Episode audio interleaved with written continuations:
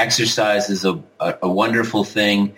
It's the best medicine there is in many cases and for many issues. But where the line is before you and and when do you you cross it into the the uh, territory of it being too much is really difficult to pinpoint because there's so many variables in every individual.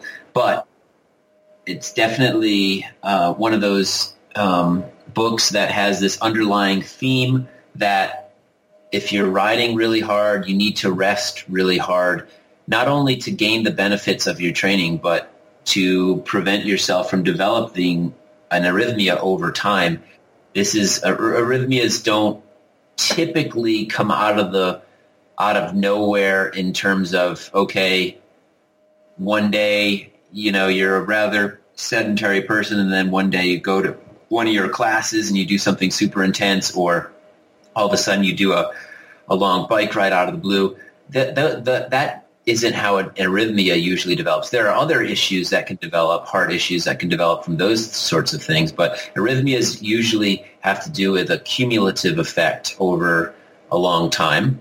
Um, and there are some other risk factors, alcohol, a lot of endurance athletes, believe it or not, smoke still, and that is a big risk factor. I mean, it's crazy for, for me to think about that because I have such a hatred of smoking, and and I think mo- a lot of endurance athletes do, but you'd be surprised. So I know I'm getting a little bit into the weeds, but uh, those are some of the things that I can talk about and go into a little bit more detail on. This is Amy, the Senior Group Fitness Instructor at the Indoor Cycle Instructor Podcast. Are you looking for a spark of inspiration to bring to your next class? Find us at indoorcycleinstructor.com.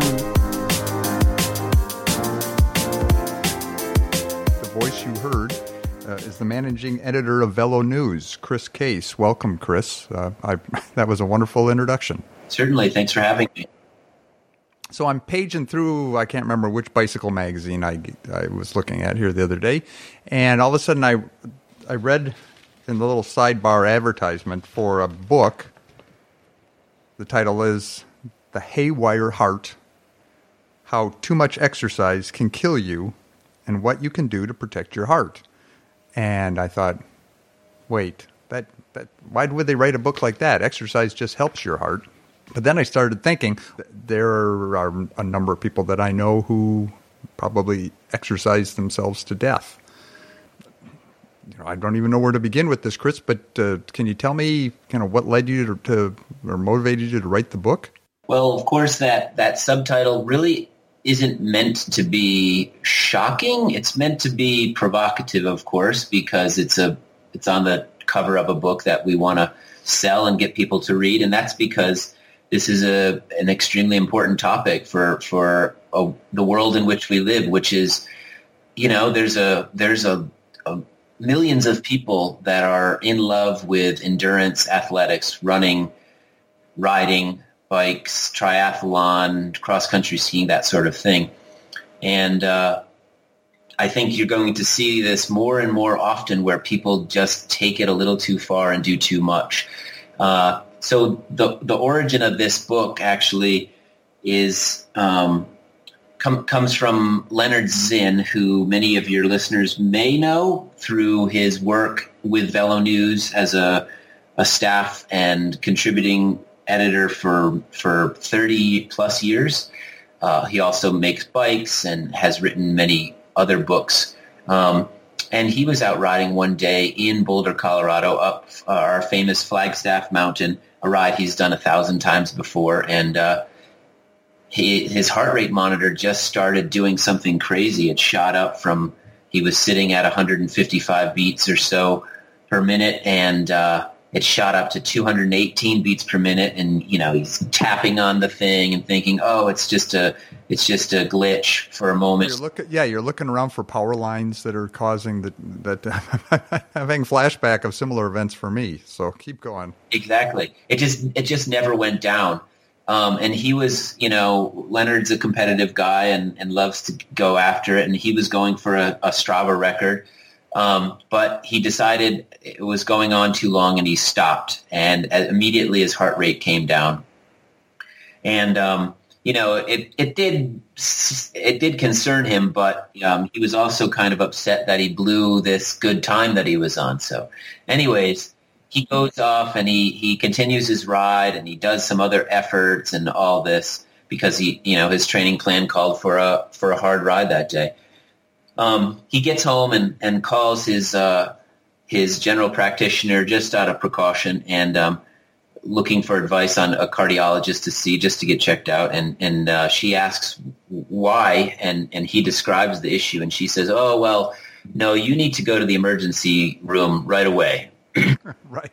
And you know that's kind of shocking to him because he's at this time 55 years old and he thinks he's incredibly healthy, which all accounts are that he is, but uh, he's got this thing going on with his heart. And um, he goes to the emergency room. The attending physician there that day happens to be one of the team doctors for the Garmin Sharp professional team, or what used to be the Garmin Sharp professional team. And it's somebody he knows. And so he really listens to this doctor. He knows that this doctor has worked with a lot of athletes, a lot of professional cyclists, and and uh, Lennard showed a lot of troponin in his bloodstream. So troponin is this uh, a marker that is often used to detect whether someone's had a heart attack, and and uh, Lennard had a really high level of this, and uh, the doctor said, I don't even see this in my professional athletes when they've gone super hard. So you need to go by ambulance. Your wife can't drive you. You need to go by ambulance to the downtown cardiac unit and get checked out. And so that was the that was his first incident with what became diagnosed as multifocal ta- uh, atrial tachycardia. And Lennard told me about this um, we started talking more and more about it. I saw him go through a lot of different tests, um, a lot of diff- a lot of kind of inner turmoil about what this meant for his life, how he was going to have to change things, if he was going to have to change things. He started reaching out to a lot of friends, former colleagues, uh, former racing buddies, and realized, wow, I'm not the only one that's had some issues here. And um, that's when I wrote a magazine article. I think it was in August, July or August of 2014, uh, I guess it would be, um, in VeloNews magazine, and the response to that article was overwhelming. Honestly, uh, we were inundated, especially Lennard, with because he because of his name and who he is and how famous he's become through through cycling. Um, hundreds and hundreds of people were reaching out to him saying, "Oh my, this has happened to me. I've had this happen. You know, it's been a long road for me." Other people just sort of on the cusp saying, "Well, I, I feel like I've had some of these symptoms. What should I do?" Um, you know, former, like I said, racing friends that he hadn't talked to in years that came out of the woodwork and, and said, "Yeah, I have one too. I, I you know, I've been struggling with this for five, ten years, whatever the case may be. So we knew it was a very important topic, and, and the magazine article only scratched the surface. So we knew a book was the next logical step, and, and it's a 300-page book that probably could have been 600 pages. Um, it's very yeah, for all the technical information. Yeah, it's absolutely. Yeah, it's very. It's got some complex parts. We we we tried to uh, make them digestible, even still. And you know, we've got a lot of interesting case studies in there that describe other people's um, uh, it, arrhythmias, uh, the, the, the aftermath of being diagnosed in different stages of where they are in terms of reconciling h- how this will change their life and things like that, and a lot of interesting chapters on prevention and the evidence to support the fact that long-term endurance athletics may be proving to be too much for some people in in and uh, as a result they're developing these arrhythmias. So that's a long answer, but that, okay. that's how that all came about. One of the concerns as a fitness instructor is that you may work the people in your class too hard. Is there any science that that you can work yourself into a heart attack or you know some cardiac failure uh, arrest? Sure. Well, it's good to point out there's two different systems at work in your heart. There's the plumbing system, and that's the blood and the vasculature that uh, that feeds the heart and goes to the lungs and, and those sorts of things. And and that's typically in a in a heart attack. There's a blockage somewhere in your blood vessels that causes the um, the blood to stop circulating or, or blocks it. And then there's the electrical system of the heart, which coordinates the beats and keeps it in rhythm so that the chambers beat in this particular pattern to um, push blood throughout the body and bring it in from the lungs in a coordinated fashion. And when the electrical system is out of order or when there's a irregular um, electrical pattern, that's called an arrhythmia, and there's lots of different kinds. So I just wanted to briefly describe those two things because sometimes people will say heart attack and it, it, a heart attack has kind of become a general term for anything wrong with the heart. But that's not necessarily the case. So to answer your question, and, and to, to focus on the electrical side, which is what this book is about, it's about the electrical abnormalities of the heart, not the plumbing issues, so to speak. Like I said, it, I, I believe in the introduction, it's, it's, it's hard to, um, it's hard to give a, a scientific data-based answer on what is too much and where the line is. Um, it's also one of those things that over time, the, the accumulation of hard efforts and stress, training stress, life stress, stress in general on your body, it's the accumulation of all of that that may lead to an arrhythmia. Um, so I don't think as a fitness instructor, you need to be incredibly concerned about driving somebody to or over the edge.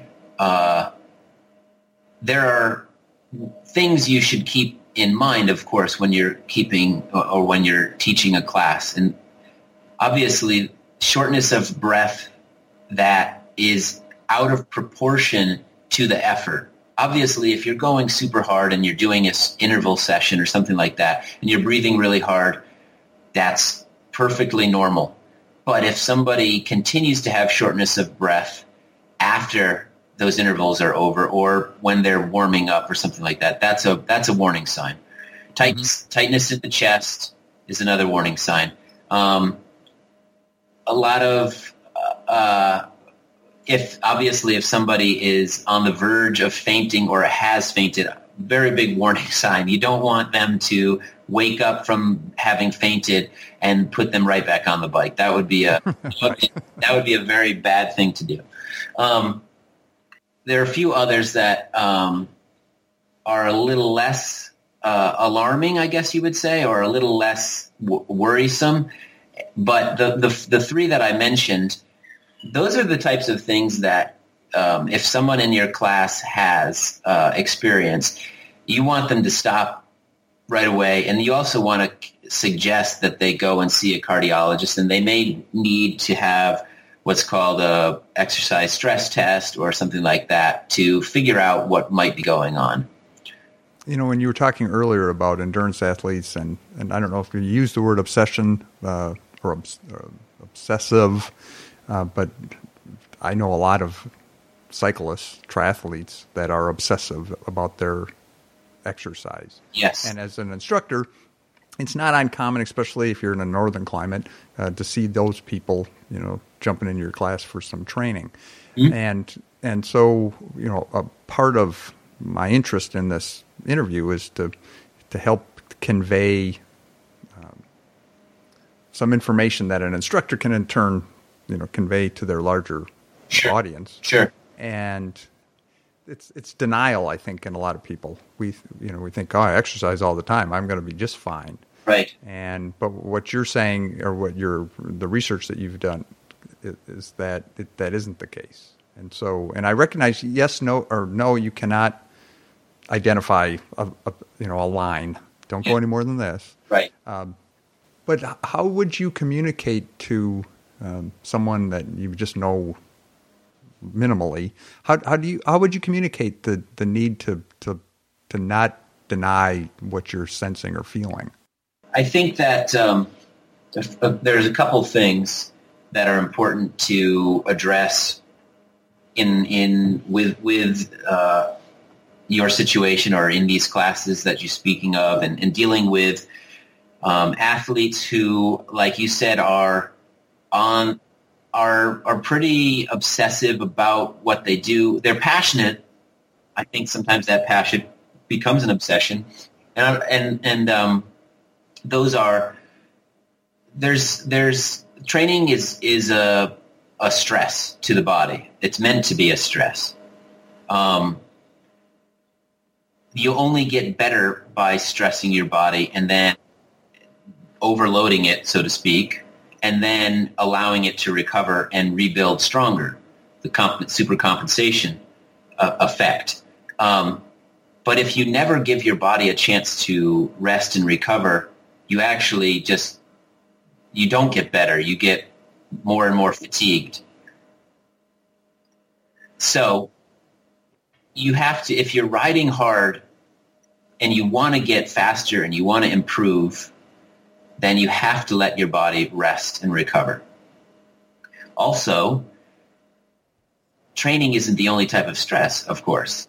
There's life stresses. If you're going through a divorce, if you're a family member has passed away, if uh, you know you've just got things going on at work that are very stressful, those also contribute to the to the stresses on your body, physical and mental.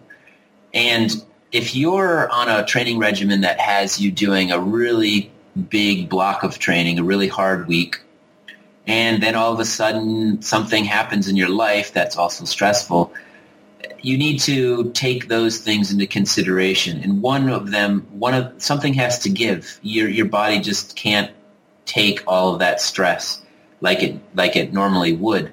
So if you continue to push through it, and this again is not hard and fast rule, but it, it it's it's a logical um, sort of process to to understand that if you are training hard and life is also hard, something is going to be affected. And I think what we're seeing from the, the, the data and the research is that a lot of times the stress accumulates in the heart as you're pushing it.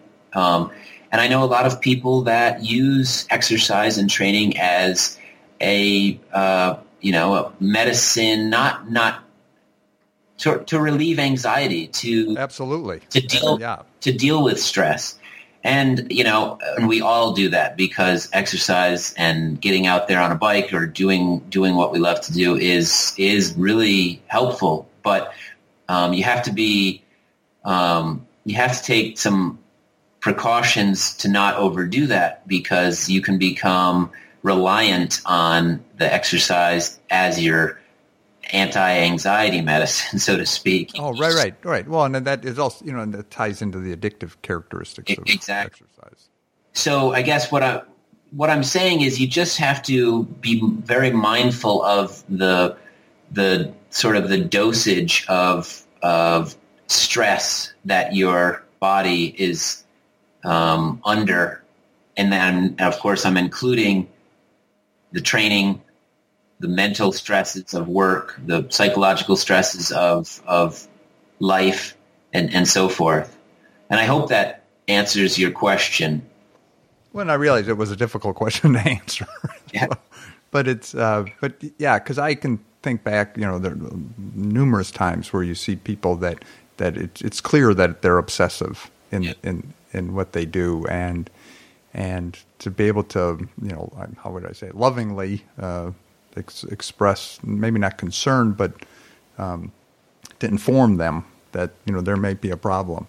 Um, th- throughout the book, um, I got the sense that the medical uh, community didn't, at least initially, in a lot of the cases studies you have, the, the medical community community did not initially recognize what's happening with uh, these endurance athletes. Yeah, I think I think that that's partly because doctors don't understand not not every doctor, of course, but the, the, the, medical community as a whole generally doesn't understand the endurance athlete. They don't understand the stresses we put it under. They don't understand the mentality it takes to, to do what we do. They don't understand necessarily the physiological changes that take place in us, whether it's everything from a, a super low resting heart rate to the size of our heart chambers and so forth. So there's definitely you, you'll deal with that if you live in an area where the physicians may not have dealt with a lot of endurance athletes before. You, if you go in for a, a, one of these arrhythmias, you have to be aware that they may not understand exactly who you are as an athlete and what your uh, symptoms uh, are telling them. Somewhere in Boulder, of course. Of course. yeah, you'll end up with a team doctor for uh, yeah every other professional race team. yeah, there's more people here that are professional athletes than uh, there are that aren't professional athletes. I think, or at least they think they're professional athletes. So right. yeah, well, they're awfully close. Right. What surprised you uh, as far as uh, responses that you've gotten from your book and article? Was there something that came out of the blue that you kind of hit you and said, "Wow, I, I never realized that this would happen?" Uh, I think for the most part, it's just been the number of people that have these issues, um, young and old. People that work in the cycling industry that, um, you know, 35 years old and they have had been, have been diagnosed with an arrhythmia. They've tried a, an ablation to treat the, the problem. Um, just describe what that is. Uh, the ablation. That, yeah, that would that's, that's sure. kind of a fascinating thing, and I I'd like. It, it, I didn't find in the book where they really describe the procedure. Sure. How do they get there to do it? So, please. So, an ablation is a is a form of of treatment for an arrhythmia. Usually, a mapping is done of the heart uh, to try and find out where the electrical circuitry of the heart has is bad. So, so where it's misfiring or where there might be some scar tissue that is creating this um, blockage in the smooth flow of electricity through the heart. So that is um, what an arrhythmia is. And so to treat it, they'll take a catheter and they'll go in and try to burn and kill those bad cells in the small areas of the heart where they're misfiring or malfunctioning and therefore try to eliminate that blockage. Uh, blockages, I don't want to confuse this with a like a physical blockage, but um, yes, broken circuit. So broken circuit, exactly. So, um, for instance, Lennard had an attempted ablation. He was mapped, his heart was mapped to try to find the um, source of the arrhythmia. And he was in the hospital on the surgical table for, I think, four hours. Um, and he had to stay extremely still that whole time and they went in and they tried to, to reproduce his arrhythmia so that they could find the spot um, that was malfunctioning. And they had his heart racing at upwards of 300 beats per minute for many of those hours, believe it or not, to try to have it act the way it acted that first time. And they couldn't get it to uh, reproduce this effect. So they actually couldn't end up, they didn't end up burning any cells. That is a failed ablation. Um, I've spoken with a number of people and, and sort of their uh, case studies are, are detailed in the book where it took maybe two or three attempts to get the ablation to go um, the way it should and for it to, to effectively treat the arrhythmia, but some of those procedures were eight hours long. Um, you're having to stay perfectly still.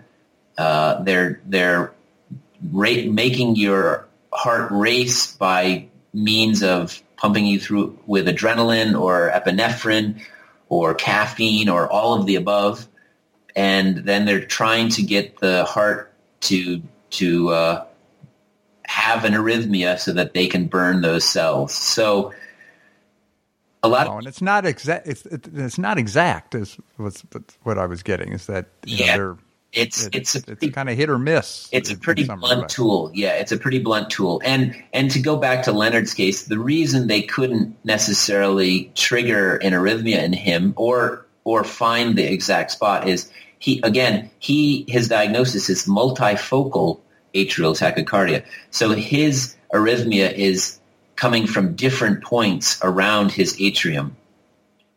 And so it's not just one location where there's bad cells. They're scattered, and that, that makes it even more difficult to um, find and and and uh, eliminate those cells. Um, and and in other people, it could be on the interior wall of the heart. It could be on the exterior. It's really difficult, and it's not like this is. Um, it's not an easy thing to do. Uh, I think a lot of people hear of friends that have had ablations and it's worked for them and it's fixed them up and then two weeks later they're out training again. That that is the case in some in some instances, but it it's uh, it's not a cure all for everyone and for every arrhythmia. And like you alluded to, it's not an exact science. Um, yeah, there's one. A couple of stories where they had to go back and have them done again and again. Um, right. Two or, two or three times. Wow. Okay. Yeah. Right. But, um, but well, okay, so w- once someone has uh, this arrhythmia, is and it, it's not treated, um, what happens? Well, there are other ways to treat arrhythmias um, besides ablation. There's there's some some uh, pharmaceutical drugs to that people can take, but they're also very blunt and have some pretty nasty side effects. Um, for instance, Lennard, again, he's literally just had to slow down. Uh, he can't, he, he is a zone two kind of guy and he will be for the rest of his life. He, um, he's gone out on, he, he, he still rides. He still cross country skis. He just has to do it at a more mellow pace. That's his type of arrhythmia. Um, you know, he has over the course of the last couple years had other um, incidents, uh, episodes of uh, this tachycardia he suffers from. And each time he's had that happen to him, it seems like the threshold has become lower. So whereas it used to be triggered at 155 beats per minute, he's now down around more like 135 beats per minute. So each time he triggered an episode, it brought that threshold down a bit. So now he can't go over 135 beats per minute. And, you know, for a 57 year old, that's not particularly high. Um, no, not at all. So he just has to, he's changed his life. And it took him a long time to get to where he is now, but he's actually, you know, he he'd tell you he's a happier guy. He's a he's a less obsessive about his training. He has he has other things in his life that he really appreciates a lot now. He spends more time with his family, with his wife. He just sees things when he's out riding or skiing that he never saw before because he was always going hard. Um, that's his that's his uh, experience. Other people, you know, they um, if the ablation doesn't work, if the ablation does work, they there there are people that have an ablation and go straight back to training, and they might not have any other issues. Maybe they come back in a couple of years, and again, like you said, they'll have another ablation, and they'll get into this pattern, thinking, "Oh, I'll just keep pushing myself, and then I'll have another ablation." It's not the it's probably not the healthiest attitude to take, but some people do that. Mm-hmm. Um, oh yes, I can think of a few people that probably yeah. say that exactly that. I just got to go in and get fixed, and I'm back out again. Right. Um, and then other people, of course, have much more um, dangerous types of arrhythmias, and and their lives have changed radically. Um, some of the people that are profiled in the book are or were, I should say, you know, top level athletes, and now they are, if they are able to walk up a flight of stairs, it's a good day for them. I'm not exaggerating. You know, their their hearts are severely damaged, um, and I think that is just one of those things. It's it's it's impossible to understand why their heart was affected the way it was and somebody else's might be affected with a more benign form of arrhythmia.